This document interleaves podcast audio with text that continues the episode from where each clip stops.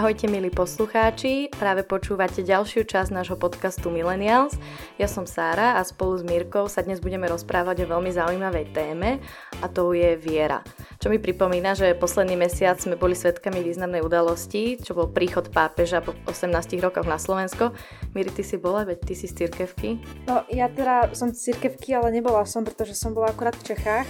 Ale v novinách som akurát to dianie sledovala. Naozaj to bola mimoriadná návšteva. A napriek tomu príchod zanechal v nás taký zvláštny dojem v súvislosti s organizáciou a opravami pravidiel pre veriacich potom, čo sme zaznamenali nečakane nízky záujem o toto podujatie. No a práve úprava pravidel v súvislosti teda s covidom priniesla napokon mnohé kritické vyjadrenia a negatívne reakcie už aj na samotného pápeža, ktoré radšej nebudeme zo sociálnych sietí citovať, pretože sme za kvalitné zdrojové dáta. Presne tak, ale vo mne napríklad pápež František označovaný aj ako progresívny pápež zanechal veľmi dobrý dojem. A je to taká možno otázka na nás mileniálov, teda či my môžeme byť taký aktívny, moderný a otvorený alebo aj ľudský. Tak si môžeme takúto otázku možno položiť a odpovedie na každom z nás. No, pekne si to povedala. Ako som spomínala na začiatku, dnes sa teda budeme baviť o viere a na tento rozhovor sme si pozvali dvoch evanielických farárov, Jakuba Malého a Karela Millera, známych aj pod YouTube menom Pastoral Brothers, kde sa snažia priblížiť kresťanskú vieru aj humorným spôsobom a oslaviť práve mladšiu generáciu, či dokonca aj neveriacich. Tak ahojte a ďakujeme pekne, že ste prijali pozvanie do nášho podcastu. Ahoj, no my děkujeme, že jsme byli. Čest pro nás. Ahoj, ahoj. Ale on málo kdo ví, ale já jsem byl týden uh, před papežem na Slovensku, jo. Jako takovýho přivítání jsem teda taky neměl, ale aspoň žádný negativní reakce. Takže a Bratislava je krásné město, jo. Takže my jsme si pak dělali srandu, že to pak po mně papež musel pořádně vysvětit. Teda, no. no, tak doufáme, že aj vysvetil. Tak možno na začiatok si poďme asi zadefinovať vieru, čo to presne znamená. Ja som našla jednu definíciu, ale teda nie veľmi ľahkú na pochopenie. Podľa uh, Anzenbachera je to existenciálna väzba na základ a zmysel. Viera je to, čo presahuje všetky možnosti, ktoré má človek sám zo seba. Viera je Boží dar, viera je milosť, viera je vyvolenie. Vieru nemožno oddeliť od pohybu, ktorý vychádza zo základu a zmyslu. Fusari, tak to je teda dosť náročné na pochopenie, tak dávam ti teda ešte jeden pokus. Tak mám ešte aj takú ľahšiu trochu, že je to pevné presvedčenie o správnosti, pravdivosti, istote a jestvovaní niečoho alebo niekoho. No tak to už teda presnejšie, teda Sari, fakt som ti verila, takže pekne si to naozaj dala. A teda čo znamená viera pre vás, alebo ako si ju vysvetľujete vy? Je viera vůbec potřebná? Já, já myslím, že víra by se hlavně neměla spát do nějakých definic, jo, protože to pak končí nějakýma vazbama na něco, co je existenciálně určující a pak je z toho člověk úplně tumpachovej. A to je prostě filozofický jazyk, tohleto, OK, pro pár lidí to může mít nějaký význam, ale pro mě je víra prostě nějaký ukotvení a zase budu mluvit v nějakých metaforách, jo. to prostě nejde jinak to nejde popsat prostě vědecky. Jo, pak to končí tady těma jestvováním a bytím a základama a tak.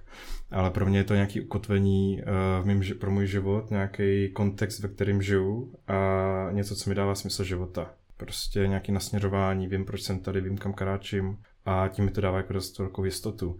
Zároveň ale víra je prostě nějaká jako nejistota, neustále tázání se, neustále hádání, hledání a putování. Jo. Takže víra je prostě už samo v sobě, v sobě nese nějaký paradoxy, jistoty a paradox takový nejistoty. A já to připodobňuji jako lanu, když leze lezec na skále, tak eh, potřebuje dostatek eh, lana od toho jistícího, aby nespadnul a nerozbil se někde na zemi, ale zase ho potřebuje tak akorát, aby ho mohl vylízt dál. Jo, takže to je nějaká jistota a zároveň i svoboda. Mm-hmm. Krásné. Krajšie jako Azenbacher, ano. Jsem tam napsal kapitolu v knižce, takže... no, já jako jsem asi tady v tom jednodušší, jo, proto asi Karel psal tu eh, kapitolu v knížce o víře on, protože to dokázal jako rozepsat. Eh, já bych jenom za sebe řekl, že prostě pro mě je víra důvěra, důvěrný vztah k Bohu. No, já bych tady možná jako rozlišoval mezi nějakým náboženstvím, který se dá naučit, klekat, sedat, modlit se, křižovat se, hmm. ty, jako to se člověk naučí docela rychle, ale pěstovat ten vztah, wow, to je prostě celoživotní úkol. Ještě jedna moje studentka řekla uh, úplně krásnou definici víry, my to teďka s nimi probíráme na začátku s prvákama. Víra, no důvěra je odpověď na dar víry. Jo, že člověk dostane nějakou nějaký dar od Boha, tu víru. Já věřím, že ji máme snad každý, ale je pak jako důležité, jak na to odpovíme. A to už je prostě tím navázáním toho vztahu důvěry. Jsem jim pochválil za to. No, tak dá sa vlastne povedať, že 21. storočie je charakteristické aj krízou autorít a inštitúcií, lebo inštitúcia církev a dar alebo milosť v podobe viery sú do, rozdielne dve veci. Dobre to teda vnímam? Jo, to jsou dvě věci. a teda viera je, dá sa povedať, základom možno pre vznik inštitúcií. Teda pre teda samotnej kresťanskej viere hovoríme teda, že vychádza z judaizmu, máme tu teda židovské náboženstvo, e, potom, že teda katolíci sa nám rozdelili na západnú církev a východnú církev a tu máme teda aj to východné a orientálne pravoslávne církvy. Potom hovoríme, že teda vznikli aj reformačné kresťanské cirkvy, ako napríklad luteráni, kalvíni, baptisti, a teda aj rôzne iné hnutia, ako napríklad charizmatici a no, Teraz som za to, aby sme teda poslucháčov e, neunavovali ďalšími tá, tázami, ale teda môžem povedať, že u kresťanov sú to tri základné vetvenia. Katolíci, protestanti a pravoslávni. Môže byť? Z dnešního úhlu pohledu jo, ano, takhle se to dá říct. Mhm. Šikovná si. Ďakujem. ja som teraz tie uh, tri mnohé skupiny tá vymenovala a po, preto, že o mileniáloch sa tvrdí, že nie sme ochotní rešpektovať autority a hodnoty. Hovorí sa teda, že s liberalizmom prichádza individualizmus a každý chce mať právo rozhodnúť sa sám. Veľkedy napríklad učitelia boli považovaní ako veľké autority, ale teda dneska to už eh, veľakrát tak nie je. A keď sa aj pozrieme do minulosti, tak zdá sa, že viera bola impulzom pre mnohé úvahy a prístupy. A tak si vlastne zakladali všetci vyhovujúce zo skupenia a tak. No a dnes tu vlastne máme hosti, teda vás chalani, ktorí tiež spochybňujú niektoré zabehnuté cirkevné hodnoty a teda môžem povedať také dogmatické postoje možno. Já bych se zeptal, které spochybňujeme, povězte nám to. Právě, já teď taky tápu, že nevím, co jsem všechno spochybnil. no právě my jsme to mysleli tak, že, že od tradičných kresťanských hodnôt, vy ste teda evanelici, áno? Áno. Tak uh, vlastne ty sme mysleli, že také tie tradičné kresťanské, možno konzervatívne veci, už predsa len uh, je to, tí evanelici už sú možno takí tí, skôr protestantskí. Možno skôr narážame na to, že asi nie, nevidíme často farára, ktorý natočí uh, YouTube video takým veľmi humorným spôsobom a nadľahčeným, že to sú také tie konzervatívne, že takí starší faréri asi nemusia mať z vás úplne radosť, keď to vidia. Hmm. Jo, no, ale... ale teď jak... Ať jsem radšej, jako já se budu smát, jako, teď, uh, já nemám pocit, že bych spochybňoval nějak svoji církev nebo svoji víru tím, že uh, natočím nějaký veselý video uh, o tématu, který mě, se mě bytostně dotýká a chci ho nějak vysvětlit druhým lidem. A to je prostě jenom nějaký, nějaká metoda, jak jako hovořím o, o své víře. Jo, jedna metoda je kázání v kostele, další metoda je nějaká výuka a prostě žijeme v době YouTube, dneska už TikToku, ale tam teda nepůjdeme. Nikdy nehovor nikdy. Na to už jsme fakt staří. A myslím si, že jako církev si nemá jako tvářit, že ta doba jí jako nějak míjí, nebo že prostě jako je to tady nějak uzavřený a jako doba si jde jako hezky veselé svojí cestou a my jako se budeme tvářit, že jsme tady nějaký ostrov pravdy a oddělený ode všeho. E, naopak, my jako právě možná z toho, jak jsem byli jakoby mimo tu církev, jako nejdřív, a pak jsme do ní vstoupili, tak jsme si možná jako zanechali takový to myšlení, že je potřeba být jednou nohou vevnitř a druhou i venku. Hmm. Jo, ale zároveň taky jde o to, jak, jak teda vnímám církev. Jo. Pro mě to je prostě společenství e, věřících lidí, kteří se prostě scházejí dohromady a, a e, jednak společně tu víru prožívají, e, zase v těch vztazích, hovoří o ní, e, promýšlejí ji, a pak se taky scházejí proto, aby společně uh, tu svoji víru nabízeli světu, jo, svým okolí, svým blízkým a o to ta církev je. Jo. A to, že potřebuje nějakou instituci, jakože uh, někde, někde se scházíme, někdo je, kdo, kdo to určuje, jako kdy se sejdeme, někdo to man- manažeruje a tak dále, jasně. Jo. Uh, a to, že církev má taky i teologii profesionály, který tu víru promýšlej, řekněme, na vysokoškolský akademický úrovni, eh, taky, jasně, jo, ale eh, pokud ji vnímám jako prostě tu instituci, která je garantem pravdy a eh, farář je ten, který prostě má to svatý slovo a co řekne pan farár, tak, tak to je to pravda a vy ostatní mlčte a hlavně se neptejte, protože my vám to řekneme, co je pravda, vy už nepřemýšlejte, tak to už je špatně. Jo? To už je i vlastně to, to mimo biblický a to je věc, kterou narušujeme, ano. Jo? Stejně tak narušujeme i formu, formu té komunikace. Prostě já nehodlám být ten svatý pán e, duchovní, který vám to tady všechno poví a vy hezky kejvejte a pak nasypte nějaký peníze. To jako fakt nehodlám. Jako, já jsem rád za naši církev, která se nebere zas tak vážně. Jo? Jako, že, že jsme teda ti majitelé pravdy a jako já jsem strašně rád, že můžu říct, a nikdo mě za to nevyhodí, že sloužím v církvi a ne církvi. Jo, já sloužím Bohu, Ježíši Kristu, v téhle instituci, která má nějaký zřízení, která mě posílá peníze každý měsíc za to, co říkám a to, co dělám. wow, jsem za to nadšenej. A, ale že nejsem tady pro tu instituci jako, že to není cíl týmí práce. Uh-huh. Jo, já, já pracuji v rámci tady tohohle kontextu. A to je podle mě pak jako zhoubný, když si začnete z té své instituce dělat právě toho boha. Jo, a někdo uráží církev.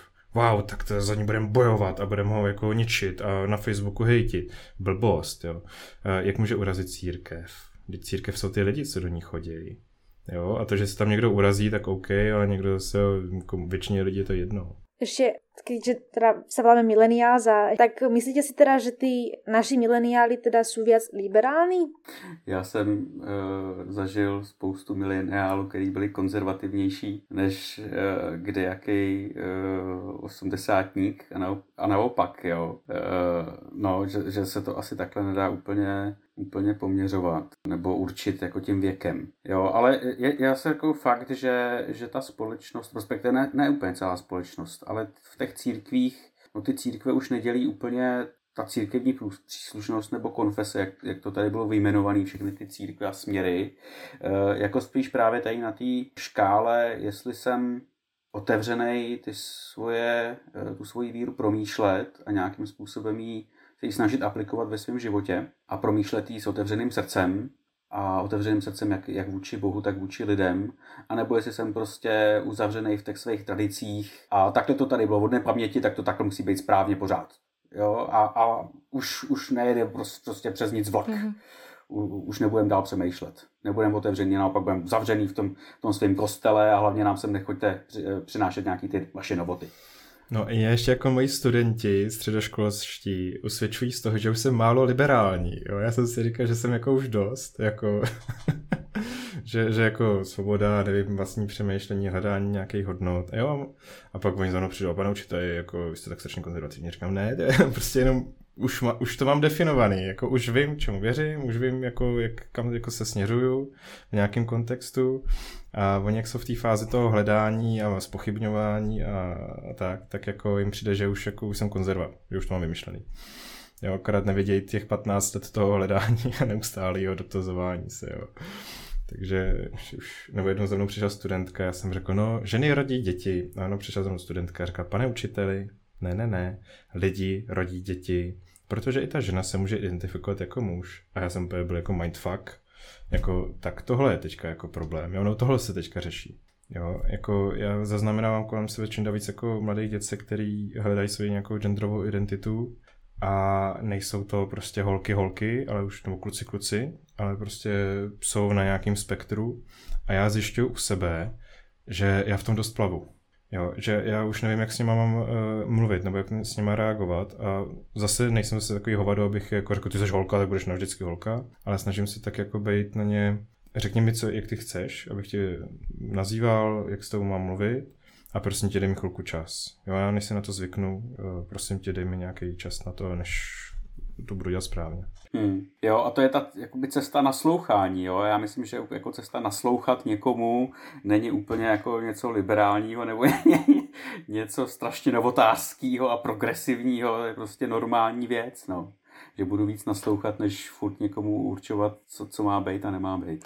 Ale napríklad my sme si našli takú štúdiu, ktorú robil nejaký americký Pew Research Center, kde práve Tá štúdia sa volala Vekový rozdiel v náboženstve okolo sveta a tam práve spozorovali teda, že mladí dospelí, teda ľudia v tom veku 18 až 39 sú väčšinou menej religiózni ako tí ľudia po 40 A napríklad, ak sme si našli Slovensko, tak e, tvrdenie, že náboženstvo je veľmi dôležité v ich živote, tvrdí 31% Slovákov na 40 rokov, ale iba 17% ľudí medzi 18 až 39. Vy vnímate takýto generačný rozdiel? No, já jsem ještě četl nějakou studii, že středoškoláci v České republice, že 1% to jako o sobě říká, že jsou... No ano, u nás je to oveľa viac. V Čech tam byly tuším 6%, alebo také to byly nižší čísla. Jo, je to tak a já ze dvou tří tam mám jednu osobu, která prostě se jako říká, že chodí do nějaký církve jo, z 60 lidí. Nevím si to, jak moc je to reprezentativní.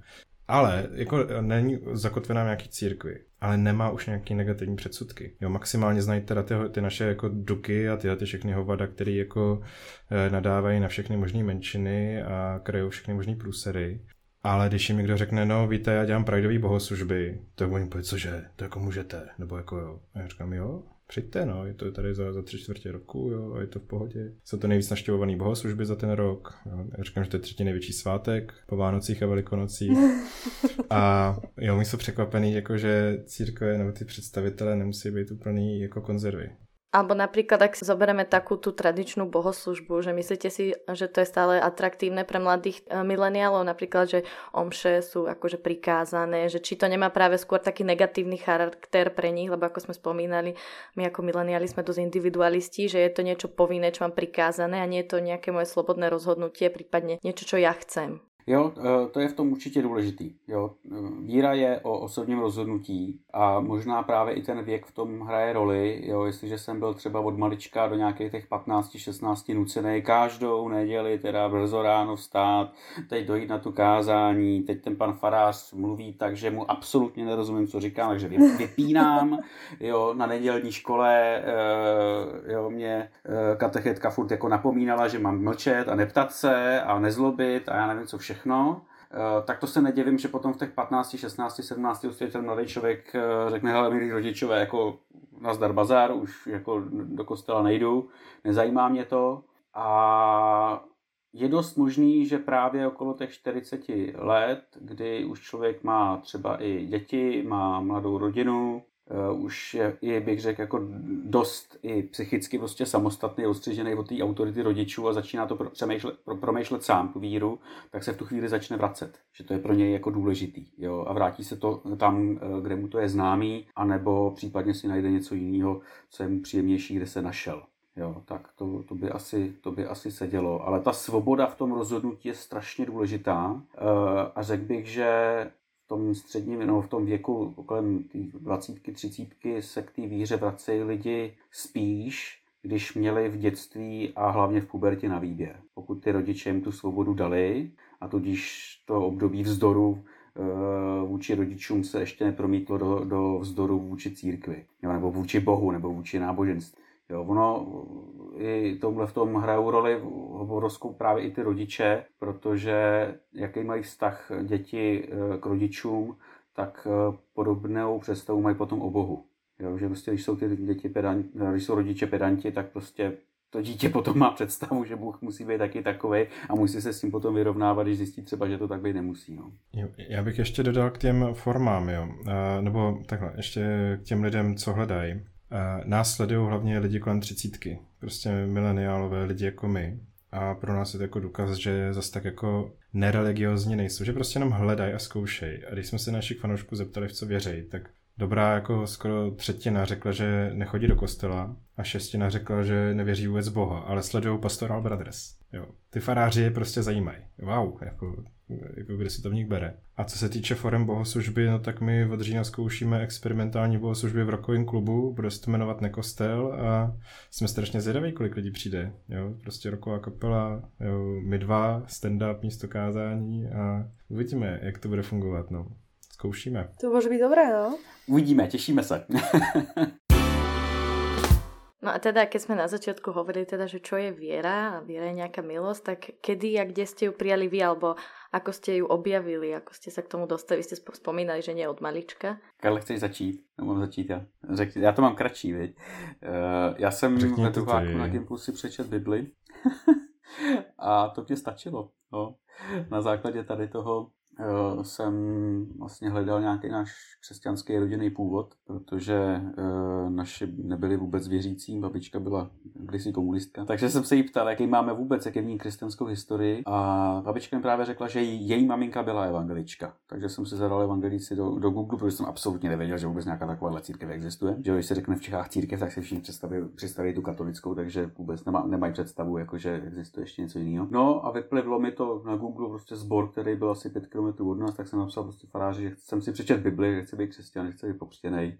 On z toho byl úplně vypleskl, že to se mu životě nestalo. Něco takového, aby mu puberták jako napsal, že si přečet Bibli a hned to, to takhle oslovilo. No, jsem půl roku k němu chodil na katechezi, stal jsem se křesťanem a protože to bylo právě na Gimplu, tak jsem si říkal, mě to vlastně baví. Jo? A mě, mě i bavilo to, jak on ty bohoslužby dělal. On, ono se to z, jako pro někoho zdá, že to může být prostě nudný formát, kde sedět na těch bohoslužbách, občas vstát, občas si sednout, někdo zaspíváme 500 let starou písničku, a, ale mě to strašně bavilo. Možná, že jsem uchylný, já nevím, jo. On měl Kuba nudný život. Právě, že vůbec ne, jako tam žádná potřeba nějaká taková jako nebyla. Já jsem vedl krásný společenský život pubertáka, hrál jsem házenou, měl jsem úžasnou rodinu, takže jako já jsem vůbec neměl nějakou potřebu něco takového hledat, ale našel jsem se v tom. No a mě, se, mě ty bohoslužby strašně moc oslovily a řekl jsem si, tohle to bych chtěl dělat. Takže jsem šel na, na fakultu a rovnou do služby potom. No. Ona ta vidina té jedné hodiny práce týdně je to jako motivační. Uh, já už jsem to říkal asi za spousty rozhovorů, tak to zkrátím. Jo. Uh, v pubertě jsem hledal, zkoušel jsem všechno možný, chodil jsem na katolický gymnázium. Počkej, ale já ti do toho skočím za stolik, to neskracuj. To, že jsi hledal, to aby jenom posluchači měli představu, že ty si roztáčel nějaký kolo, ne? Si, si říkal, jak, jak se to jmenovalo? Nějakým tom jo, fa- okolo nebo... zákona a čchy a takové všechny možné věci. Já jsem solidarizoval prostě s utlačovaným čínským uh, sektou, no. prostě. Ale ta paní mě pochválila, protože jsem to dobře roztáčel, protože na mě pak jako chodili broučci a přibližovali se ke mně zvířátka, takže jsem měl jako dobrou, dobrý, dobrý kolo zákona roztočit. Měl si dobrý čchy, tak dobrý. Vidíš, no. Tak na to jsem se taky vyperet. Eh, a u křesťanství držím už přes 10 let, takže myslím si, že to je asi to pravý, eh, kde, kde mám jako zůstat. A ta cesta k tomu byla taková jako zajímavá, prostě s různýma, nevím, No, prostě jsem zkoušel dát co a skončil jsem tady. A je to tak trochu jako volnější rozhodnutí, ale takové jako naplnění té touhy, jako po tom smyslu života, nějakým směřování. A k farářině jsem se rozhodoval postupně během fakulty, že to nebylo jako hnedka. Ty jsi, Karle, vlastně jako katolík pokřtěný, že jo? Takže, takže jsi zdrhnul z katolický církve, jsi zradil si a přešel si k evangelíkům. Tak jako to by taky měli lidi vědět. Už mi už ty své příběhy známe na spaměť, jo? Tak oni tady napráskal zase. Tak si šla povedat, že je kamarád. Můj první evangelický obřad byla ordinace za faráře. Žádný křty, žádný běžmování nebo konfirmace, nic takového, prostě rovnou na faráře. A strašně jsem se bál, co mi ta církev řekne, když jsem tam vstupoval. No oni byli všichni v pohodě, takže jako všichni v pohodě. No vy jste to už trochu načrtli, že právě mladí ľudia často hledají také profesie s neobmedzenými možnosťami na seba realizáciu, alebo teda je to dobré finančné ohodnotenie. Čiže má aj to vaše povolanie farára nějaké teda sociálne výhody? Například keď vola, kedy učiteľia dostávali byty? Jako já říkám, že to je ideální práce pro mileniály, jo? protože máte volnou pracovní dobu, stabilní plat a smysluplnou práci. Jo, asi největší průšvih z toho je ten plat, jo, který není zase tak vysoký, ale je stabilní. Vy nemůžete, teda můžete teoreticky dojít o prácu, nemůžete. No, můžeme, to víte, že nás můžou vyhodit. Jako. No, ale bylo by to asi jako po nějakém velkém průšvihu. Hmm. Hmm. Já nemám co dodat. Já to řekl úplně přesně. A já jsem to už teda i spomenula, teda, že YouTubovanie nepatří mezi nějaké také eh, bežné aktivity farárov. Je vůbec někdo, alebo viete o někom, já jsem teda nenašla nikoho v Česku alebo Slovensku, kdo by robil něco obdobné jako vy? Tak to hledáte blbě, protože vy tam máte nějakou uh, zřadovou sestru, a áno, jako, sestra no, Lamia, ano, ano, vlastně. A ta no, na TikToku, no. ale. Co to je? Sestra, no, a ta, ta na už jako teda, ta už jede TikTok, takže ta už, to už jsme v uh, koncích. To mě táncuje na tom TikToku, či čo robí? Ne, ne, ne, on, to je taká, uh, ona je Salesianka, myslím. Asi jo. Tuším, Já nevím, já jsem to jako moc nesledoval. Uh, pak byli ještě youtubeři před náma, církevní, který to dělali líp uh, a dřív. Akorát to dělali tak jako po svým hodně jako pro mě je to takový jako moc tlačenka, jo, jakože to moc těch lidí tlačí a nemají nějaký, nějakou sebeironii a smysl pro humor. A pak ještě tady byly nějaký katolický projekty na signálech, který zase řík, lidem říkali, s kým mají souložit a proč a kdy ne a kdy jo. Tak to jsem jako říkal, že to, že to takého taky dělat nechcem. Skoro zoznámka. No jako ne, to byl takový eh, pán v kněžském obleku s výtahovou hudbou a povídal vám o tom, jak nemáte spolu bydlet před svatbou, protože to jako kdybyste chodili kolem cukrárny, dívali se na dortíky a jednoho dne si ho stejně vezmete. Prostě. To jsme si řekli, že takhle to dělat nechcem. No práve aj mnohí youtuberi pracujú s takou vopred premyslenou kontroverznou stratégiou, čo práve im zaručuje nejakú istú sledovanosť. A nakoľko je tento princíp tej kontroverznosti pre vás priateľný? Tak my jsme si našli nějakou jako svojí polohu. Já se chtěl říct misionářskou, ale... Jako... No jako to je přesný výraz, no, akorát, akorát ten obsah asi úplně je trošku jiný, než co si člověk běžně představí, ale, ale vlastně jo. Pardon, to se trochu zbořil. Tak teď jsme se zbourali, milí posluchači. No a hlavně my jsme si jako řekli, že to musí bavit nás, to téma. E, že e, samozřejmě chceme něco sdělit vždycky, o čem je ten buď biblický text nebo nějaký téma, co si o něm myslíme, jak to my jako věřící prožíváme nebo jak o tom přemýšlíme, ale zároveň prostě, jak, jak to Karol už říkal, nechceme se brát nějak extra vážně, takže to vždycky rádi, strašně rádi schodíme něčím, No, u nás je to akorát právě to, to divný, že to skoro žádný jiný jako farář moc nedělá, jo? Že, že by se do té víry promítnul humor, respektive takhle máme spoustu kolegů, kteří to dělají, ale, ale nedělají to na YouTube, jo? dělají to ve svých běžných mm-hmm. prostě farářské práce, takže v těch svých kostelích to, to, to, to, to ty lidi zažívají s těma farářema, ten jejich humor. Jako my nejsme jako moc mimo kontext jako naší církve, jo? ono to může vypadat, že jsme nějak výjimeční, ale my jsme byli jenom první, kdo vzali tu kameru a postavili před sebe, jo? jinak jako my vyrůstáme právě tady z toho kontextu jako liberálně smýšlejícího, snažícího se to nějak předat co nejdostupnějšíma metodama, ale my jsme byli jenom první, co to vzali tu kameru před sebe. No, jinak jako jsme vděční právě církvi za to, že takovýhle jako bias, takový jako pozadí tady jako je, na, na kterém my fungujeme a za kterého tak nějak jako vystupujeme. No. Bez toho by to nešlo. A ty starší farári si aj nehovoria, že nevím, nechci dát nějakou stopku? A oni nesledují YouTube, že jo? Je, takže oni nevěděl. Teď už asi vědějí, jo. Ale na začátku nikdo nevěděl a pak bylo pozdě, takže...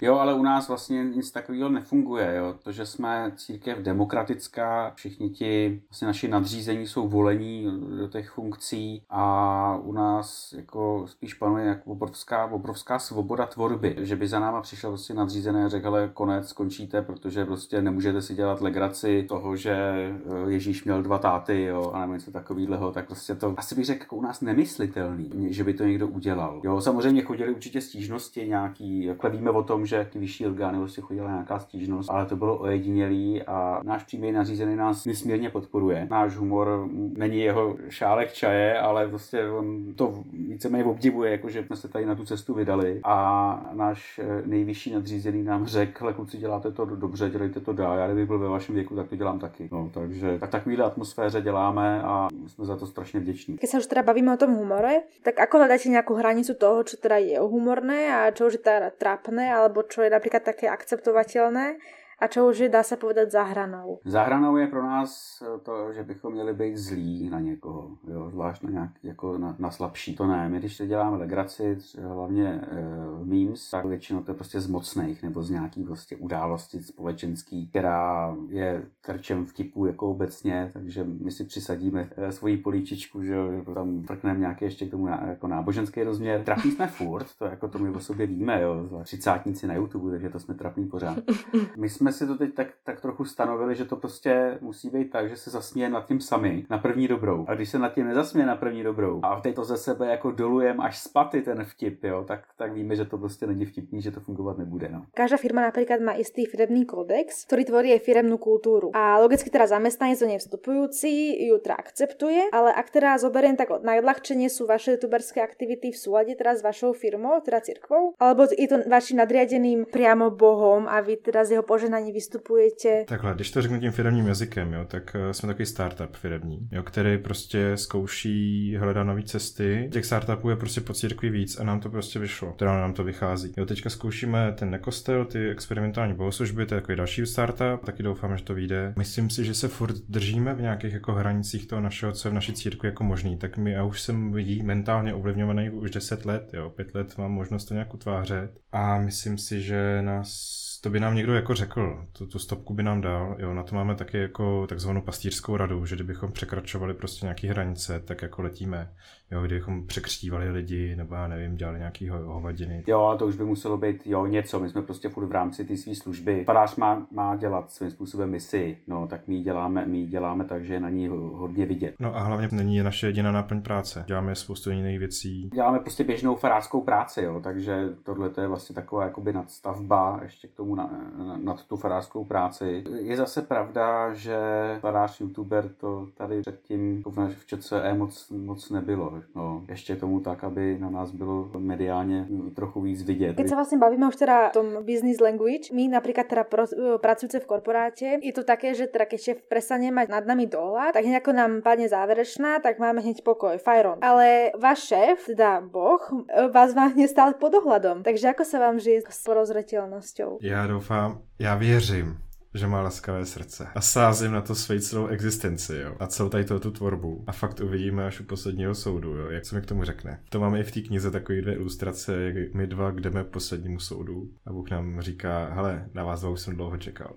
Ne, ale jako já věřím, že se nám to, že se nám to tím letím dohledem, že velice, velice dobře, protože my vlastně každý ten krok nějakým způsobem promýšlíme eh, vzhledem k němu. Ať už se jedná o kázání, o výuku náboženství pro mládež, anebo e, tvorbu scénáře a videa, tak prostě to stejně promýšlíme jako ti duchovní obrácení svým srdcem a vírou Bohu. A promodlíme. Promodlíme, no to nám jako nikdo upřít nemůže, Teď už jsme dostali taky spoustu hejtů, že nejsme praví křesťani a správní křesťani. Ze Slovenska nám přišla taková úžasná zpráva, že jsme Šorošovi agenti, kteří skládají církev. Wow. No, že jsme falešní faráři. Jo, jo. To je tu velmi často používala, ale teda nečakala jsem teda, že aj vás by označili za Šorošovi. No, protože loni na podzim nám nějaký video vystřelil přijelo do Slovenska, vůbec netušíme, kdo to tam nazdílel. A najednou nám začaly chodit jako z desítky zpráv prostě ve slovenštině. Jako spousta byla pěkných, jo, to jo, ale pak ty, ty nás dostali úplně nejvíc. To.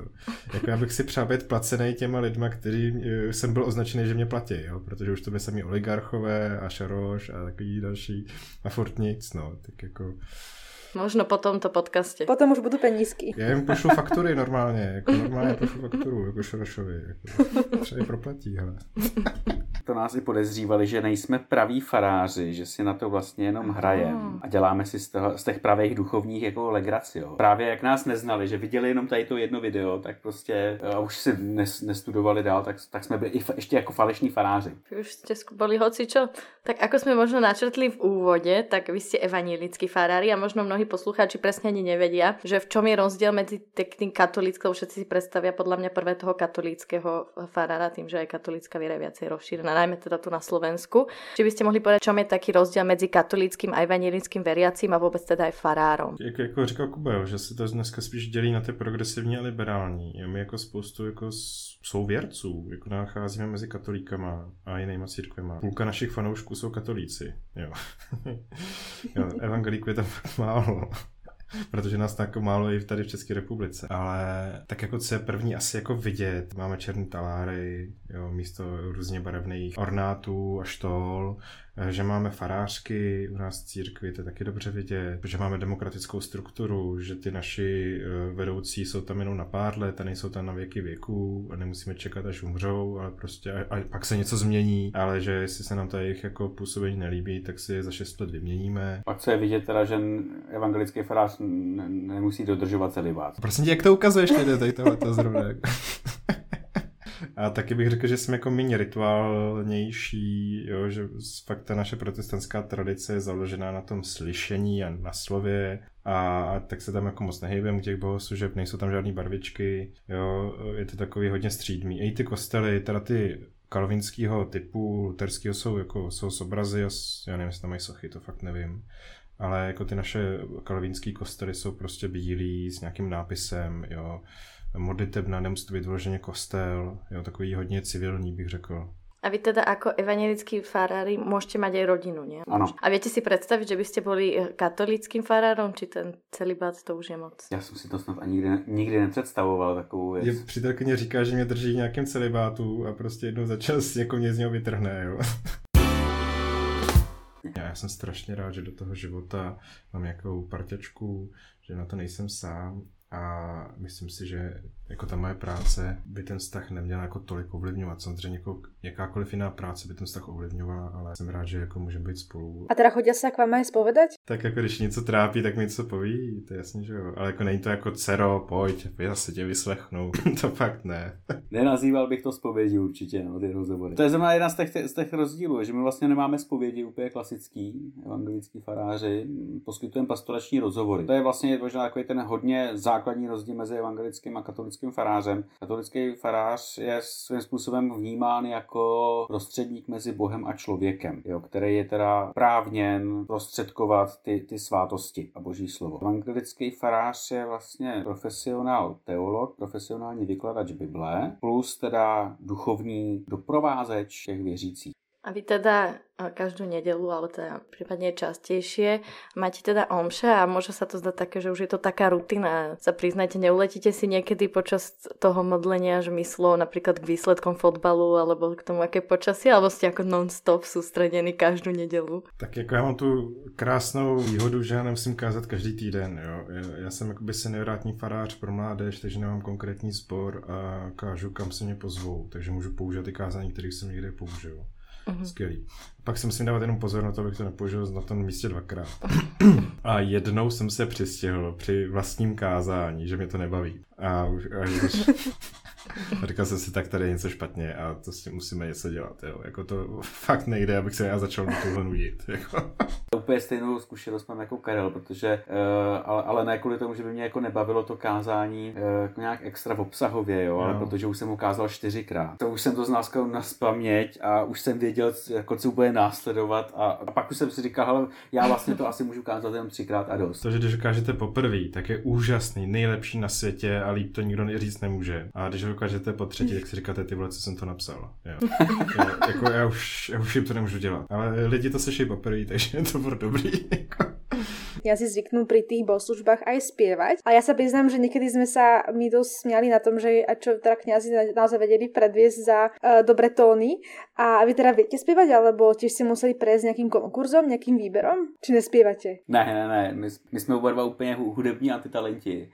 A vede nás to vždycky do takových jako trapných situací, Eh, protože když jsme byli eh, v jednom rádiu, měli jsme tam jako spoluhosty tisíckrát, tak oni nás donutili s nima zpívat z evangelického zpěvníku do rádia. Jo. Nás dva, my jsme hluchouni a máme hrozný hlas, jo, ale tak jsme si říkali, no tak dobře, no, tak jako posluchači, užijte si to, že jo. Pak Jindřich Šídlo nás, nás jednou donutil zpívat u něj, u něj v pořadu z evangelického zpěvníku. Chudák ten zvukař, který to nahrával, jako jo. Prostě ten, ten musí mít sluch, že jo. A to byl fa- já, já jsem mu strašně litoval. No ale zpívali jsme, no, prostě nedalo se nic dělat. ne, to bylo ještě, když, nás, když Česká televize dvojka s náma natáčela do cesty víry a naportovali nás, že jo, a byli, natáčeli s náma bohoslužby a my jsme prostě začali zpívat prostě jako do těch portů a zvukař prej vzadu prostě jako sundával sluchátka a běžel se smíchem pryč protože jako to prej nedá. Jako, ono se to takže... v tom davu ztratí, že jo, to, ty, ty dva jako tragédie, které neumějí zpívat, jo, takže to, to my si zaspíváme v tom davu rádi jo, že se ani, se ani neslyšíme, že jo, takže jako nám, nám je to jedno a ztratíme se v tom davu, jo, ale ten, ten zvukař to slyšel, no. Sorry, tak to jsme jak my dve, to my, my jsme těž taká dobrá dvojka. no tak jsme si spravili taký nějaký krátký rešerš o aj katolikoch, aj evangelikoch, aj o vašich speváckých nadaniach a nenadaniach, tak aby jsme se naladili možno tak späť tak na takú trošku vážnejšiu nôtu, tak a mňa by teda zaujímalo napríklad, čo si myslíte o tom, že kresťania už v útlom detstve príjmajú teda sviatosť krstu a teda rodičia sa rozhodujú o tom, akého vierovýznania má ten človek byť. Majú byť teda ich deti. A je to podľa vás správne, aby sa dieťa krstilo hneď ako novorodenec? Že či k takémuto vážnemu rozhodnutiu by nemal dospieť človek až v nejakom dospelom veku po nejakej zrelej úvahe? Hmm. Tak tomhle to myslím, že souzníme s naším církevní naukou, že prostě křtíme děti i dospělí. A u nás je to, jako že se to dítě přijímá jako do života víry toho celého společenství. A to celé společenství slibuje společně s těma rodičima a kmotrama, že to dítě bude nějak podporovat na té cestě víry. Když nebude chtít, tak ho tam samozřejmě nebudeme držet, jo, to ne. Ale pokud to dítě pak chce v nějakém pozdějším věku uh, to stvrdit, tak uh, máme to obřad konfirmace, že katolici mají běžmování. a OK, pojď do toho dál, ale myslím si, že když jako nechávají děti křtít rodiče, tak je to jako jejich vyznání víry a věřím tomu, že chtějí tomu dítěti předat to, co je pro ně strašně důležitý. A to je nějaký jejich osobní mm-hmm. vztah s Bohem. A tím to chtějí stvrdit. To má babka stále hovorí, že to nemůžeš jít s takým dieťaťom ani von, lebo keď nie je pokrstené, tak umře. No a to je, to je asi bych řekl ten zásadní problém. Tak, no takhle, eh, s Karlem tohle to, co řekl, naprosto souhlasím, přesto nemůžeme zamlčet, že jo, eh, takovej ten, jak to říct, možná nešvar. Jo, prostě, eh, když za mnou přijdou rodiče, kteří do toho kostela chodí, vím o nich prostě, že tu, tu víru žijou, praktikují a nejenom praktikují, že ji prostě promýšlej. Vím o nich, že zkrátka hodlají i to dítě vychovávat v té víře a být mu příkladem autenticky, tak jak to oni cítějí, tak absolutně bych neměl problém a vůbec bych to nerozporoval, prostě chcete pokřtít dítě, jasně, pokřtíme, protože vím, že to dítě bude prostě v té víře vychovávaný a že bude mít ty příklady, jo. A to, jestli se rozhodne potom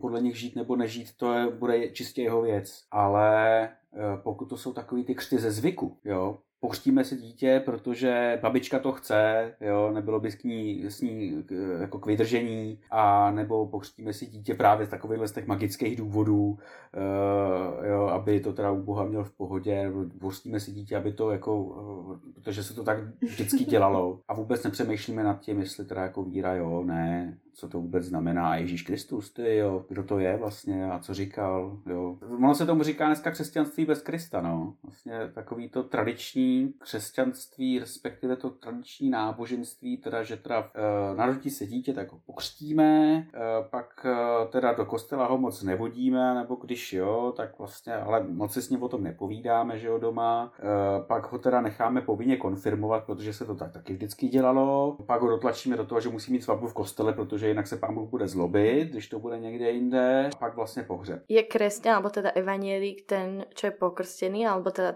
ten, čo žije tým kresťanským životom, lebo to jsou, jak jste spomínali, dvě rozdílné věci. No, tím křtem se stává určitě křesťanem, jo, ale jde o to, jestli to žije nebo ne, a, a zase já už potom tady jako, jako tady za tu hranici nechci, abych určoval, kdo je správný křesťan a kdo není, jo, a já, já spíš jenom přemýšlím na hlas, že vnímám i ty, tyhle ty, tady ty dvě roviny, že jsou lidi, kteří to skutečně žijou, promýšlej, vlastně i zápasej sami se sebou nějakým způsobem a já a Bůh, já moje víra. A pak lidi, kteří prostě pro ně je důležitý to, že eh, v kostele ten farář je dobře oblečený, že teda eh, nějak moc extra nevybočuje, řekne nám teda to kázání a, a jdeme domů. A já bych vůbec nechtěl přistoupit na tu, na tu hru dobrý a špatný křesťan, protože to si většinou promítnete nějaký své hodnoty, které aktuálně držíte do Ježíše a pak jako začnete ostatním říkat, že jsou špatní křesťani, protože nedrží s váma.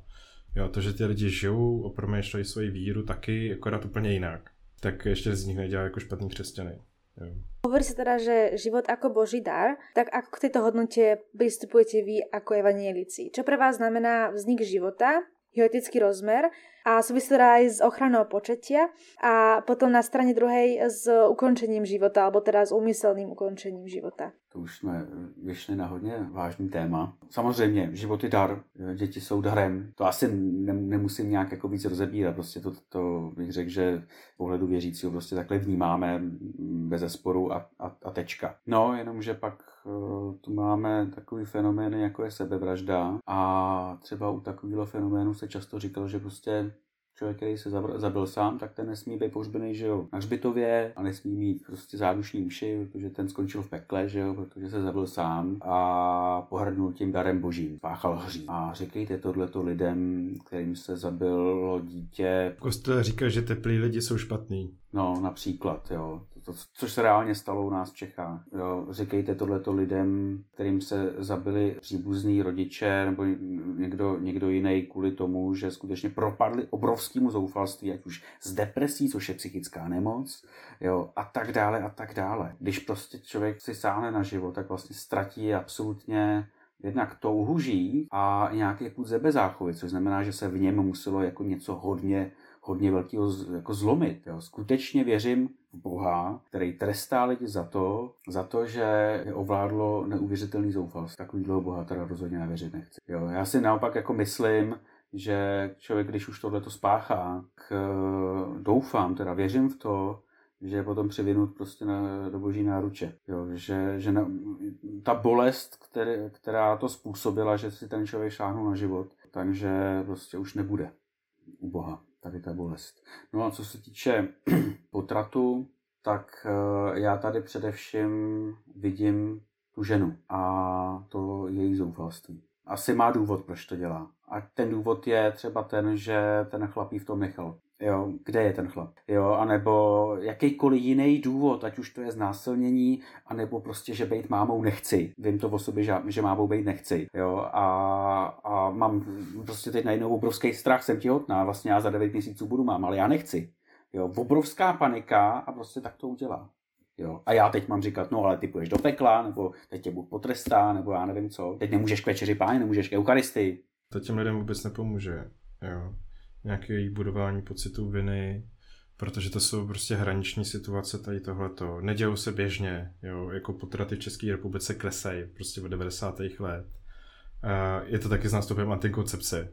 Díky bohu za ní. Jo, mě ještě na Gimpotera učili přirozeně plánované rodičovství a o té koncepci jsme se moc jako nebavili. Což samozřejmě jsme se zase nedozvěděli. Jsem chodil na katolický gymnázium. Ale dneska nejčastější důvod k potratům je, že už ty rodiny mají dvě děti a z finančních důvodů si nemůžou dovolit třetí dítě.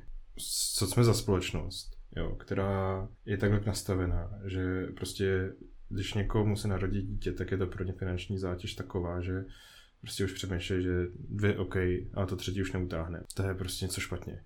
Jo, a nechci to házet na ty lidi jen, jo, je to prostě nějaké jako nastavení celospolečenský a, a myslím si, že právě ty mladé rodiny by se měly podporovat v tom, aby, jako, aby jako ty děti pro ně nebyly jako zátěží. Jako samozřejmě jsou, ale jako je to je velká, radost, jo. Ale aby to nebylo pro ně taková jako zátěž ve smyslu, tak radši půjdou na interrupci. Je nejčastější důvod v České republice. Ona ta interrupce vlastně má být uh, až ta nějaká poslední možnost a pro tu ženu Eh, by, by měla existovat prostě služba právě, a ono, oni existují, jo, který nabídnou jako široký vějíř toho, co, co si může vybrat, jak se zachovat. Jo. Ale potom už je to na ní, jak se, jak se zachová, co si vybere. Ty ostatní tady mají být jako podpora. Ono to není jednoduchý na interrupci. Jo. To, to skutečně není, není, není legrace. A navíc potom ta žena nepotřebuje odsouzení, ale, ale prostě podporu. No, to jsem přesně chcela povedať, že přece len to není každodenné rozhodnutie, ale to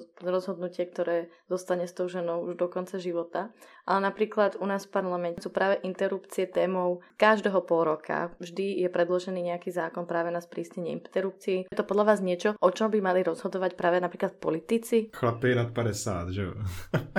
Já myslím, že to mají rozhodovat ženy, sami ženy, a ne prostě banda prostě padesátníků, chlapů. Jo, tohle je prostě nějaký zástupný problém nějakých kulturních válek, konzervativní proti liberálům, jo, a potřebujeme ty na ně ukázat jako na ně, jako na vrahy dětí, jo, na ty liberály, a že to je jako, jako ochrana tradiční rodiny a nevím čeho všeho. Ale stejně za tím vším jenom mít v moci druhý lidi a kontrolovat druhý lidi nad jako tím, co mají jako dělat. Jo, to je zase otázka moci hmm. a moci nad ženským tělem. A to já teda budu chodit na demošky aby se to nedělo tady. Jo, ale hlavně by to neměla, ne, neměla rozhodovat, nebo rozhodovat neměla by do toho mluvit církev jako organizace. Jo, to, že se k tomu vyjadřují různí věřící, to ať jako to, každý má právo na nějaký svůj názor, ale, ale rozhodně by se do toho neměla míchat církev jako organizace. Ta už, ta už se předvedla za 2000 let mm-hmm. historie dost a, skutečně by jako v tomhle tom už neměla na instituční úrovni co dělat. Nehledě na to, ještě taková perlička, i, i v Bibli eh, je přikázání přikázání, které přikazuje rituální potrat. Já teď přesně nevím ten verš a ani knihu, ale je to někde v Tóře, že má Izraelec, pokud má podezření, že ho manželka podvádí, tak má právo při, jí přivízt ke knězi, ten jí prokleje, dá jí vypít vodu smíchanou eh, se, se zemí, kterou se bral na zemi. Pokud jí břicho naduje a ona potratí, tak byla nevěrná, to je tak tak se to teda prokáže, že byla nevěrná, a pokud ne, tak je nevěrná nebyla, ten manžel může být v klidu. Jo, takže tam je eh, z, takovýhle, z takového závažného důvodu, jako je nevěra, tak je tam přikázán potrat, nebo možnost potratu. Jo. Ten, ten eh, manžel to samozřejmě udělat nemusí, ale, má, ale měl tu možnost v tom starově. Jo. Zajímavý, že, že lidi, kteří jako jsou proti, pot, jo, tak tady ten příběh úplně, jako, nebo tady to přikázání úplně nespomínají. No. Zajímavý. No a čo například muž, keď má nevěru? To je patriarchální společnost, prosím vás. Právě. Budu upřímnej, byla to, byla to patriarchální společnost, takže to bylo zcela nevyvážený tohle v tom. No. Jako i muž měl právo dát eh, manželce rozlukový lístek. V obráceně to nefungovalo, bohužel. No a keď sme zmieňovali už teda na začiatku tú krízu autory, tak autorita farárov predsa len do istej miery teda tvorí a ovplyvňuje verejnú mienku. Uh, teraz sú témy, ku ktorým sa v zásade evangelickí farári nevyjadrujete? Já bych strašně měl nějakou autoritu v naší církvi, jo. jako ne, tak si to u nás v Českobratrské církvi nepředstavujte, že prostě přijde k farář a řekne a všichni jako ano, tak to je, bratře faráři. A my stojíme za váma. Vůbec, jo. Naopak máme vel, velmi dobrý zvyk jako kritiky farářů o to, co říkají, co dělají. To je jako, jako kvarulantství naše. Já myslím, že to je jako někdy dobrá zpětná vazba, ale někdy musíme právě otupovat právě to rejpání neustálý. Já nevím, no, já, já někdy říkám, že bude rád autoritou, ale myslím si, že to asi nefunguje. ale jako co tak jako dělat můžeme, že můžeme nějakým způsobem se vyjadřovat, jo, z nějakým jako pozice a ty lidi si můžou říct, jo, hele, tenhle mluví, tenhle mi mluví z duše, tak s tím souhlasím. Jo, ale není to jako podmínka, že to musel. S tím, že naše synodní rada, nejvyšší eh, orgán a vlastně představení, tak eh, já bych řekl, že oni celkem pravidelně vydávají různě jako prohlášení, už k politi- no, politické situaci, spíš společenské situaci, nebo že se zastanou prostě nějakých menšin, nebo prostě někde se děje nějaký bezpráví, nějaká nespravedlnost. No a média to jako vždycky přehlídnou, protože je nás jenom 50 tisíc, tak proč by je to zajímalo? Že? Čorošoví agenti. Když kardinál řekne nějakou blbost do, do médií, tak hned druhý den to tam je. No, no a pak naše reakce. A, a pak naše reakce. Jako není v médiích, ale dáme to na Twitter a na Facebook a na Instagram. Keď sa o tom Instagrame teda bavíme, tak sme sledovali, že pomerne často postujete aj obrázky, ktoré súvisia s súčasnou politickou situáciou. Je teda podľa vás košer, aby sa teda farári zapájali do politiky? My nekandidujeme nikam. No právě, zapojovali ne. My jako se vymluváme možná na to, že jako neseme ten prorocký hlas, který Koreje, jo, a který jako to komentuje, který staví nějaký zrcadlo těm politikům ale my nikam nekandidujeme, nepropagujeme žádnou politickou stranu. Jako ty lidi asi vědějí z toho, co jako, jak mluvíme, jako na které straně asi stojíme, ale nikde u nás neuvidíte volte XY nebo nevolte XY. Jo, to fakt ne. Mm-hmm. Jako takhle, uh, abychom nebyli úplně jako tajemní, tak asi uh, je jasný, že nedemokratické strany asi u nás úplně nemají šanci, jo, ale u těch demokratických stran vám nebudeme radit prostě, jo, pravice to je zboží vůle, nebo levice to je zboží vůle, v žádném případě, jo, prostě to, uh, tam panuje zcela jednoznačná svoboda a, a jak říkal Karel, no prostě jenom nastavovat zrcadlo, komentovat, protože tady ta tradice je i v Bibli, prostě proroci se vyjadřovali politicky. Ježíš byl ukřižovaný vlastně z politických důvodů, nejenom z těch náboženských, ale i z těch politických. Jo. A kniha Zjevení ta je vlastně, řek, jako ryze politická a protipolitická. Jo. Takže my, my prostě tyhle tý tradice se nějakým způsobem držíme a e, jedeme na tady té vlně no, a děláme to s humorem. Tak zase nepřeceňujeme satiru. Jo. Je to jenom blbej obrázek na internetu. Ale jelikož náš pan premiér vládne podle Facebooku, věříme, že ovlivněm i našeho premiéra, kde si to má hodně sdílení, tak si ho marketáci řeknou, a sakra. Ale ještě vám nenapísal, no, lebo jsem rozmýšlel, že či vám ještě nedošla nějaká zpráva. Mára Prchal, jako jeho jako hlavní, já nevím, jestli, jestli pořád, jo, nám ze začátku lajkoval nějaké věci. My jsme z toho byli úplně hotoví, protože jako co, to, co se to děje, jo. Ale už, už to ustalo. Ale už nás objevil i, objevil nás Jirka Ovčáček a ten teda je těžce proti nám. No, to je no, mluvčí našeho prezidenta. A on se dal na víru docela nedávno a, a rád cituje Bibli, tak my mu to vracíme, no, že by si mohl někdy přečíst pořádně.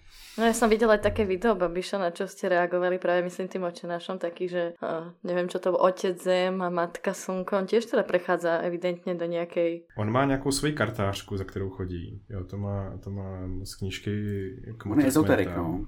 Jo, on je takový typický Čech, prostě ezoterik. Slovák, pozor. A jako, no já vím, ne, vemte si ho. Jako, ne, ne, jdi. Ale vím, že, že, že jich tam máte dost takových. Uh, jako, Uděláme výměnu. Čaputová za, za Babiše, jako. jo? Nemůžeme to za, nemůžete to zařídit nějak. My jsme rádi, že jsme a... ho vtratili.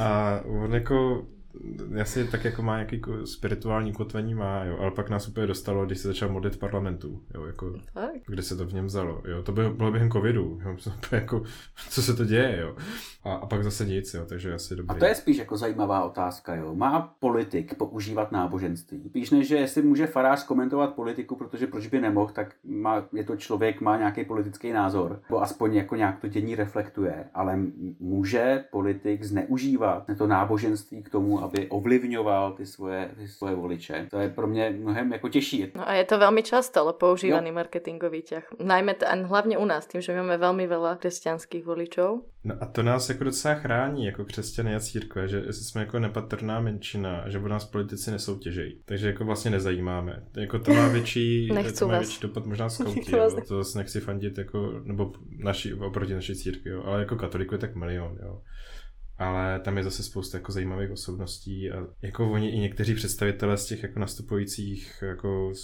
demokratických stran jsou třeba jako křesťani, ale neřeknou to, jo, nebo jsou z naší církve dokonce, my to víme, oni to vědějí, ale jako nechcem po nich, aby to všude hlásali, protože by jim to asi ubralo body tady v té naší společnosti. Tak pre mňa osobne náboženstvo je niečo, čo by malo ľudí spájať. Kresťanstvo je, ja si predstavím niečo o láske, o porozumení k tomu blížnemu, lenže mnohokrát sa práve náboženstvo spája aj s nejakou istou nenávisťou, prípadne netoleranciou k určitým skupinám, sú napríklad homosexuáli. Nie je to podľa vás trochu ako keby sebecké a také diskriminujúce a vlastne, že by to popíral ty tradičné hodnoty kresťanstva? Tak záleží, jestli máte jako křesťanství jako svůj jako identitární nástroj. Jako já jsem křesťan a proto nesnáším a doplňte si XY, jo, to je úplně jedno, co tam bude, jo. To je něco jako já jsem slavista a nesnáším Spartany. Jo, a prostě to tak nikdy jako, já nevím, jaký máte klubový mm na Slovensku. Já jsem rád, že znám aspoň ty pražský. Eh, tak už víme, že k fotbalu asi na výsledky fotbalu, proč se nemyslí. jo, právě. No. A, a jestli to je jako takový to křesťanství jako, jako identita. Jo. jo, to je ten můj kostel, to je ten můj farář, to je ten moje tradice, to jsou ty moje obřady. Jo, úplně se někde zapomene mezi tím na toho Ježíše, který jako říkal něco jako v miluji bližního svého jako sám sebe, jo, který relativizoval některý jako tehdejší náboženský postoje, který jako ril prostě do nějakého zákonnictví a dodržování pravidel, který bylo na úkor prostě nějaký konkrétní životní situace nějakého konkrétního člověka. Jako pak je to prostě jenom identita, jo. Pak je to to křesťanství bez Krista. Hmm. Jo, a Ježíš byl ten, který se zastával těch, kteří byli na okraji, jo. On vlastně dával farizeum a zákonníkům jako příklad prostitutky a řekl řek jim, prostitutky vás předcházejí do božího království, jo. Si představte dneska, že by, že by řekl, jako pornoherečky vás předcházejí do božího království, milí kněží. No ale, jo, ale to je, jako bych řekl, jako možná doslovný, doslovný převedení tady toho významu do, do dnešní doby, jo. Homosexuálové vás předcházejí do božího království, protože oni na rozdíl... A tak homosexuálové nejsou to prostitutky. Ne, to ne, ale je to zase prostě další, další uh, skupina, další menšina, která se prostě uh, očerňuje, uh, na kterou se hází špína, hází se do pekla. A já věřím, že Ježíš by tomu řekl, prostě oni vás ale předcházejí do božího království, protože oni aspoň v tu boží milost, odpuštění a lásku věřej. Na rozdíl od vás. A ti, co v to věří. Ti, co v tom věří, samozřejmě nehodlám víru jim přisuzovat no. jako všem, že jo. No. Lebo právě například už, keď jsme spomínali toho papeža, tak takovou velkou diskusi o očekávání aj volalo to papežové vyjadrenie ještě v rámci nějakého rozhovoru, potom ako sa vrátil, tuším, z Riady Žanéra, keď povedal, že ak je človek homosexuál, hľadá pána s dobrou vôľou, kto som ja, aby som ho súdil. A to bolo teda u nás veľmi, veľmi, alebo nielen u nás, ale celkovo vo svete katolickou církou veľmi negovaný tento výrok ale je aj zaujímavé, že práve mnohí katolíci pápeža pre jeho vyjadrenia kritizujú a tvrdia, že príliš liberálny. Ako ho vnímate vy? Ja viem, že pre vás není pápež hlava církvy, ale No, a vy máte jako biskupy mileniály, že mají problémy s autoritama. Nebo jako... Jsme taky individualisti všetci. Ale pro mě jako neříká nic překvapivého. Jo, já s ním jako souhlasím, je to super, ale problém je v tom, že pro mě toto normální, jo, a není to nic jako wow, ty papež jako zahlásí, že máme mít rádi chodí a zajímat se o menšiny a wow, a teď si z toho všichni úplně zblázníme, jako že to je něco nového. Já vám prostě jenom říká to, co v tom křesťanství je, je tam to, to od začátku, je to v kořenech. Ale prostě říká to, v jakém kontextu to říká, že jo. A tam je to právě výbušný. Mm-hmm. Jako křesťanství je výbušný náboženství. Kord, jako když jdete proti těm autoritám, tak to je to. To, to otřásá autoritami, autoritami, který si sobě myslí, že oni jsou ten Bůh na zemi. Eh, já na něm obdivuju to, že prostě zaměříme jak ekologicky, tak ale právě, že prostě zmiňujeme všechny tyhle, ty, všechny tyhle ty témata, které se týkají ať už menším nebo prostě něčeho okrajového a hlavně té chudoby. Vždycky to zvedne, tohleto téma. A já jsem za to vděčný, že, že to dělá, ale zároveň si myslím, že tak trošku za zatčený jednak té instituci, že e, i když má jako velkou moc, tak stejně jako toho moc udělat nemůže. Já, já ho podezřívám třeba z toho, že kdyby mohl, tak z dobrovolní celibát, ale prostě to asi udělat nemůže, protože jinak by ho všichni sežrali. Já mu to nechci podsouvat, ale jako mám takový podezření, že kdyby mohl, tak to udělá a, a, a prostě jo, stejně jako kdyby, kdyby, kdyby mohl, tak těm uh, homosexuálům vyjde vstříc mnohem víc, jo, ale asi by byl fakt jako sežraný, protože eh, katolická církev je prostě celosvětová organizace a on musí vyvažovat vlastně ty různé druhy zbožnosti a přístupu, protože co by třeba bylo možné u nás v Evropě, že by se zdobrovolnil celibát, tak v Africe by se z toho třeba zbláznili, protože tam je úplně jiný typ zbožnosti. Úplně by to nechápali, jak je to možné, že tohle to papež dopustil, že to udělal. Jo, přece prostě kněz musí být žít v celibátu a tečka. Takže on asi musí vyvažovat jako spoustu věcí. Má to těžké v tom korporátě. Chtěl by to nějaký startup, no. Ale napríklad pápež vyzýva aj na spolupráci církvy. Aj počas jeho návštevy tu na Slovensku sa stretol aj s predstaviteľmi práve evangelickej církvy. A nebol to teda prvýkrát. Vy ako vnímate tieto impulzy na toto vzájomné zbližovanie? Ste drahá nevesta? Když je to jako nějaký rovině, jako my víme, že nás ví a někdy je to taková jako blahosklonost, jako že jsme si vás teda všimli, tak pojďme se teda někde sejít. A to já nemám rád upřímně. Jo, takovou jako ekumenu, jako že nás berou na milost, mm-hmm. teda, že teda existujeme, jo. Ale když je to jako ekumena na, postavená na nějaký jako rovnosti a, a vzájemným respektu, tak jako beze všeho, je to super. Ale nemám rád prostě takový to, pff, tak, tak si tady stoupni, jenom abys tady byl. Tak lehko to nepůjde. Já úplně nevěřím na ekuménu ze zhora. E, jakmile to je prostě, že si řeknou ty hlavouni, tak teda něco společně udělejme, no tak super, tak jsme to udělali a teď jako co? Vyfotili jsme hlavouny, jak stojí hezky vedle sebe, je to hezká fotka do médií, ty křesťané se mají rádi, jo, a pak realita jde úplně kam jinam. E, já jsem zažil krásný ekumenický setkání setkání, který bylo prostě v kolinském klášteře, na exercicích, kde byli prostě všech, ze všech církví a nikdo nic neřešil. Prostě jsme tady spolu. Ale bylo to dole. Jo, a hlavně taky, že tam nebyl žádný biskup, který by na to dohlížel. Jo, nebo by kam,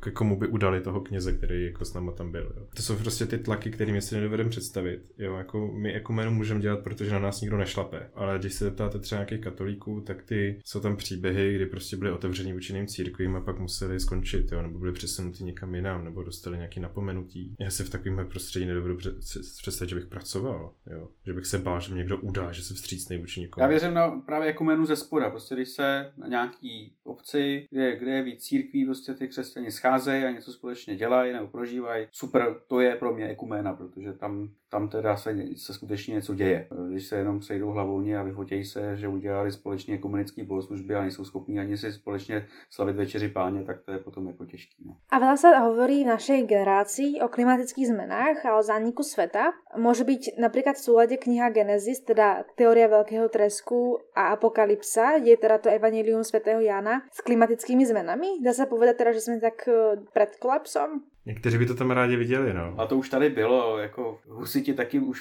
jako očekávali konec světa, že jo, když už, když tady byly ty křížové výpravy a, a války a bitvy a jako já bych řekl, že snad každá generace očekává konec světa, jo. No ne, každá generace, každých pár let je konec světa, že jo. A furt jsme tady. Uh, no.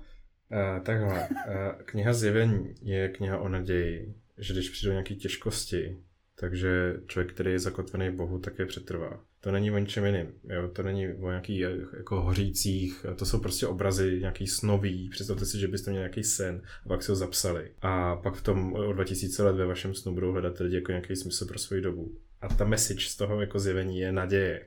Jo, vydržte, jo, má to smysl. Přijde nová země, nová ne, nové nebe a tak. A není to jako popis událostí, které se tady budou dít. Jo, jako já zase nevím, jako doufám, jo. Jako, zase nechávám jako ten prostor Bohu, ať se dělá, co chce, jo. Uh, myslím si, že součástí řešení klimatické změny není teda jenom to, že my napřem, napneme lidský síly a jako teďka jako uděláme jako mega změnu, ale musím to být jako kotvený prostě nějak jako duchovně, jo, spirituálně, odkud tu sílu brát na tu změnu. Mm-hmm. Jo, protože tu přehodit tu výhybku, mm. to bude složitý. Sám si uvědomuji, jak jsem v tom asi nedokonalej, že bych měl se žít víc zodpovědně, víc eh, ekologicky, environmentálně. No a že taky problém hlavně nějakých nadnárodních koncernů, který prostě jak já můžu ovlivnit. Jako, jako rád bych lítal v taláru a blokoval doly uhelný, ale nevím, co by mi na to asi řekli v církvi. No. To by asi už byl problém. No. Hmm. Můžete zkusit. No a právě než ve zjevení já bych čerpal v té genezi, jako co se týče klimatické změny, protože tam na tom začátku takových těch mytologických příbězích tvoření světa, tak tam má člověk úkol být, eh, být tím zahradníkem té zahrady. Ten, kdo pečuje o boží stvoření. Tehdy, když to ty lidi psali, tak vlastně byl, byl člověk malinkým druhem na planetě, který jako tu planetu nějak extra neohrožoval, jo? takže si mohl zahraničit v podstatě tak, jak chtěl. Ale my dneska uh, už máme reálnou sílu ten svět zničit a tudíž to svoje místo na té zemi musíme fakt jako přehodnotit. A tady, tady, tady to přikázání, tady to určení od Boha, že máme být teda správcem jeho stvoření, že, že máme spravovat tu planetu a tak eh, si vzít za svý a prostě být odpovědným hospodářem. A to je asi ten, ten spirituální duchovní základ, který by to mohlo mít, tady ten text. Uh-huh. A jako si to teda myslíš, že to bylo so stvorením světa? No určitě mu tam nestál nějaký žid za zádama a, ne, a ne, nedělal si poznámky, když Bůh tvořil. Jo. Uh, já vnímám knihu Genesis zase v nějakým jako jejím formátu, jakým byla napsaná, jak byla myšlená, jako nějaký básnický pochopení mojeho místa na zemi. Jo, jako je to nějaká báseň, nějaký jako pojednání o tom, kde jsem se tady já vzal. Jo. A že je tam zakotveno, že tenhle ten svět je dobrý, že ho Bůh chtěl, že mě tady chtěl, že je nějakým způsobem nějak nalomený skrze nějaký hřích nebo odklon od Boha. A proto já už chápu to své místo tady na tomhle světě. Není to učebnice dějepisu. Není to hmm. učebnice biologie, ani geografie, ani astronomie. Prostě ne. To nemá tuhle tu autoritu, nebo tu, tu tendenci to jako rozhodně nemělo, jako nemělo na počátku. Dneska jsem to učil děti a desetiletá holčička mi, mi jako řekla, prosím tě, a jako s tím Adamem a Evou, jako to je nesmysl, aby z nich, z nich vzniklo jako celý, celý lidstvo, ne? Říkám, ano, máš pravdu, je to nesmysl protože to prostě nesmysl je a pokud, a zvlášť je to nesmysl, pokud na to nahlížíme právě takhle historicky. Máš slabou víru, prostě jako každý, No, jasně. A každý člověk je Adamem a Evou. Jo, každý člověk. Že se ten, ten příběh neustále opakuje. A jsi víc Evou nebo Adamem? Kabu, eh, já... Jak se identifikuješ? já se identifikuji jako Adam, no. Ale právě mě jako Adamovi prostě Bůh říká, jo, ty jsi mým obrazem a ty tady máš úkol uh, být dobrým obrazem božím na zemi a, a spravovat boží zahradu. To je, to je tvoje učení, já tě tady chci, tak prostě ten život žij a žij ho nejlíp, jak, jak jako můžeš a hlavně ve společenství s ostatníma. A, a říká to samý teda i těm Evám. jo, a vlastně ka, ka, každému člověku. Tak teda už sa blížime ku koncu po veľmi plodnom rozhovore. A teda už len taká posledná otázka, ktorú dávame teda každému nášmu hostovi. A máte nejaké odporúčanie pre našich poslucháčov? Môže to byť od naozaj hocičo od knihy, poučenia alebo od Aleluji? Aleluja, dobře. No tak kupte si koncem listopadu naši knížku, tam je všechno, co jsme neřekli. A já nevím, no koukejte na naše videa. Uh, sledujte naše videa. Rozjeli jsme teď eh, sérii Ježíšoviny, kde chceme seznámit diváky a sledující prostě se vším všudy s Ježíšem. Takže určitě, určitě si na tohle koukejte, no sledujte, sdílejte, lajkujte. A nás, prosím vás. A choďte do kostela. Dobre, tak my vám ďakujeme veľmi pekne, že ste prijali naše pozvanie, že ste si na nás našli čas. A teda áno, kupujte, lajkujte a zdieľajte. Ďakujeme teda ešte raz. Ďakujeme. Ďakujem. Rada sa stalo. A ďakujeme aj vám, milí diváci, že ste si vypočuli ďalšiu epizódu nášho podcastu Millennials. Všetky epizódy môžete nájsť na rôznych platformách ako je Apple Podcast, Podbean, Google Podcast, Spotify či YouTube. A ak sa vám náš podcast páčil, tak budeme veľmi radi, ak nás budete sledovať či už na sociálnych sieťach ako na Facebooku alebo na Instagrame. A ak máte nejaké tipy na témy a hosti, tak budeme veľmi radi, ak nám napíšete na e-mail millennials.podcasty.gmail.com Tak nás nezabudnite sledovať a my sa na vás tešíme pri ďalšej epizóde. Tento podcast vznikol v spolupráci s divadlom Falangír, čím pozdravujeme našu mladšiu a najmladšiu generáciu divadelníkov.